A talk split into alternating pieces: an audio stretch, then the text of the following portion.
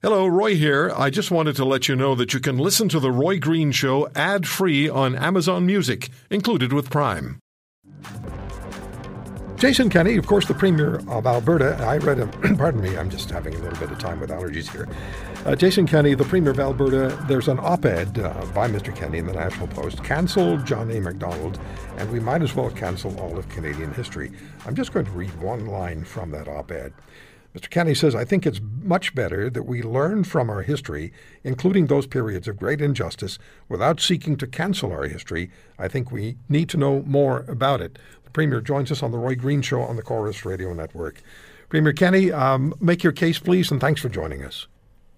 Thanks very much, Roy. I, first of all, just a little clarification. That wasn't actually an op-ed, but they uh, wrote a transcript of an answer I gave to a question at a news conference earlier this week or last week, and uh, I was asked if I thought that schools named after John Macdonald, for example, should have their names changed, or if I supported statues. And I said that, uh, well, let's get one thing, let's get first things first, Roy. In the context of what we're discussing in, as a nation right now, our collective shock and horror at the discovery of uh, the unmarked remains of 215 children at the Kamloops residential school, our first thought must go to uh, th- those children, their families, and, and more broadly, uh, the hundreds of thousands of Indigenous families who were torn apart uh, in the terrible wickedness of the uh, Indian residential school system in Canada, for which there there can be no moral justification. Uh, it was the state using its power to rip children out of away from their parents, and then uh, sometimes quite literally to beat their language and culture out of them uh, with a, a, death rate for children. It's true that most of those, uh, those passed away from diseases that were common in those days, like tuberculosis and influenza, but it's also true that the death rate was significantly higher for children in residential schools than in other settings, in part because of the, often deplorable living conditions. So we have to start with all of us, everyone in Canada, with a sense of, of horror and humility in facing those historical facts and the fact that the Canadian state in so many different ways was deeply involved in it. Um, and uh, we need to know that history. And Prime Minister Harper was right uh, to make the official apology. Government of Canada was right to provide billions of dollars in financial redress as, as a part of reconciliation.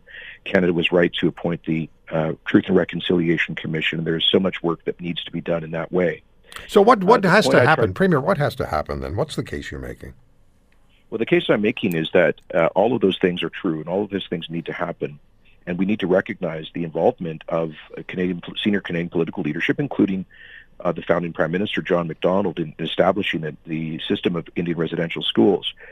But uh, where the broader point I made was that we shouldn't be focusing uh, historical um, re- or kind of retrospective historical judgment on only one or two figures in our history, because quite frankly, the entire early leadership of Canada is implicated in the unjust treatment of Indigenous people, and frankly, unjust treatment of other people.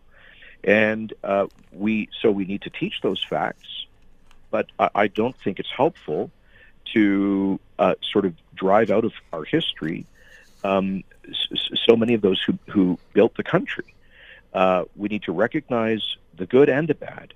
Uh, we need to recognize when it comes to John Macdonald his his complexity, uh, the terrible mistake, and bad intentions around the Indian, Indian, residential schools, but also that if he if it had not been for his leadership, there would be no Canada. That's the conclusion of his modern biographer Richard Gwyn. No Macdonald, no Canada.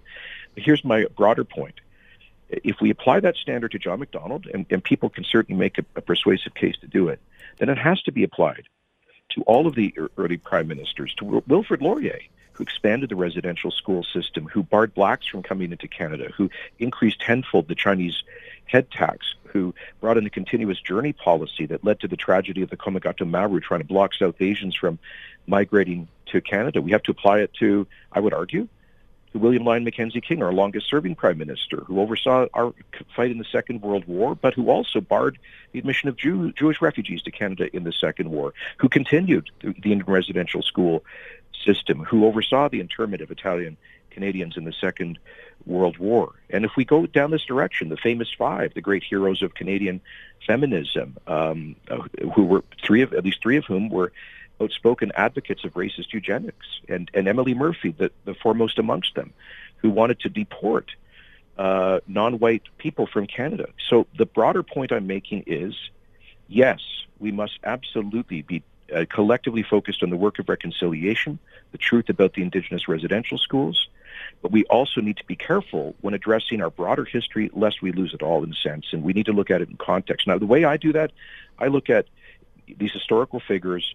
Um, what was their broader, what were their broader achievements and accomplishments? And secondly, how did they how did they stand in, in the mores of their time? And John Macdonald, who proposed giving the vote to Indigenous Canadians and to women in the 1880s, was in many ways ahead of his time. Doesn't absolve him retrospectively of his responsibility in this in the in tragedy and the injustice of residential schools.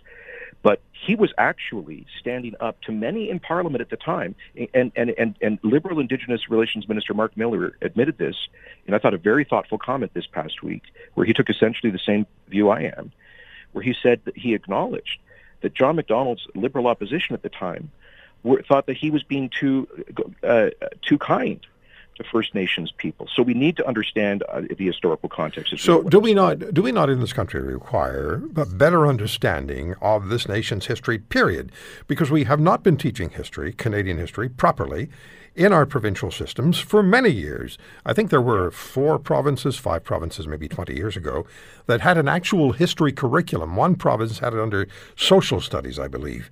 But we just don't yeah. do a good job of, of teaching Canadian more. history. so we do, so everything is it's not history, it's new to most people. And that's, um, I think you're probably referring to the great Canadian historian Jack Granatstein's book 20 years ago, Who Killed Canadian History, yeah, uh, where he uh, decried the fact that you could graduate from uh, high school in 12 uh, sorry in 7 so, of the 12, 10 Canadian So so premier I'm sorry uh, so what happens then what happens then with the statues? What happens to the uh, to the naming of uh, Ryerson University which is another flashpoint of opinion? What ha- what what has to happen? What, what's your suggestion? Well I I think that w- we need to address all these issues with um, first of all with respect for our First Nations people um, and with empathy. Uh, we we also need as you say to to, to, to learn our history, the good and the bad.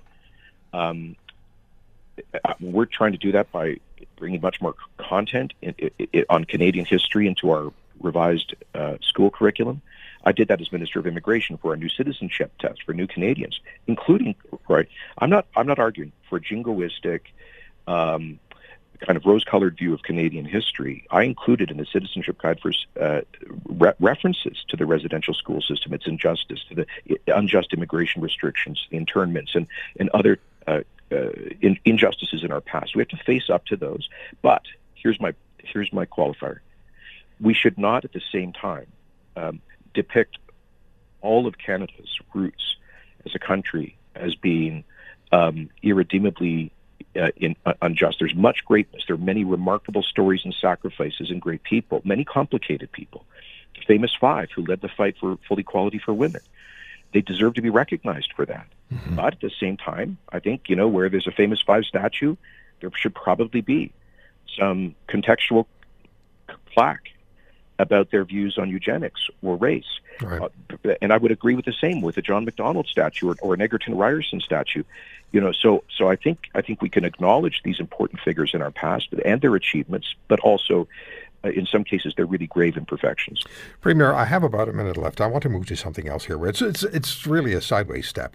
Uh, Global News today, the headline is Trudeau must fulfill vow of transformative change for Indigenous people, Wilson Raybould. So Jody Wilson Raybould, who's a First Nations chief who was the Attorney General for this country, I'm telling you things you know, of course, uh, who was removed from that position by Mr. Trudeau. Jody Wilson Raybould is saying Mr. Trudeau f- must fulfill the vow of transformative change for Indigenous people. How do you interpret? Go ahead, please. Yeah, well, obviously, um, I mean, she was removed as Minister of Justice for, by the Prime Minister, and there, I think there are a number of reasons for it, and, and, and I think she's felt that, that his government has not moved forward adequately on these issues. I, I all I can say is, um, I mean, Jody Wilson-Raybould is a very impressive woman, and um, I, I, think we should t- take her views on these questions seriously. Uh, and the work is ongoing. Look, we should acknowledge Canada is, is, I think, making progress on, on many of these fronts. Here in Alberta, our number one focus with our First Nations communities is economic opportunity because at the end of the day, poverty, the cycle of poverty, is a tragic. Uh, you know, we, we, we need to help empower First Nations communities to lift themselves out of that cycle by through economic opportunity. And we, are doing that through the Indigenous Opportunities Corporation in Alberta that backstops Indigenous co-ownership in major resource and economic projects so they can get uh, uh, massively improve the quality right. of living, education, and, and, and future prospects of their youth.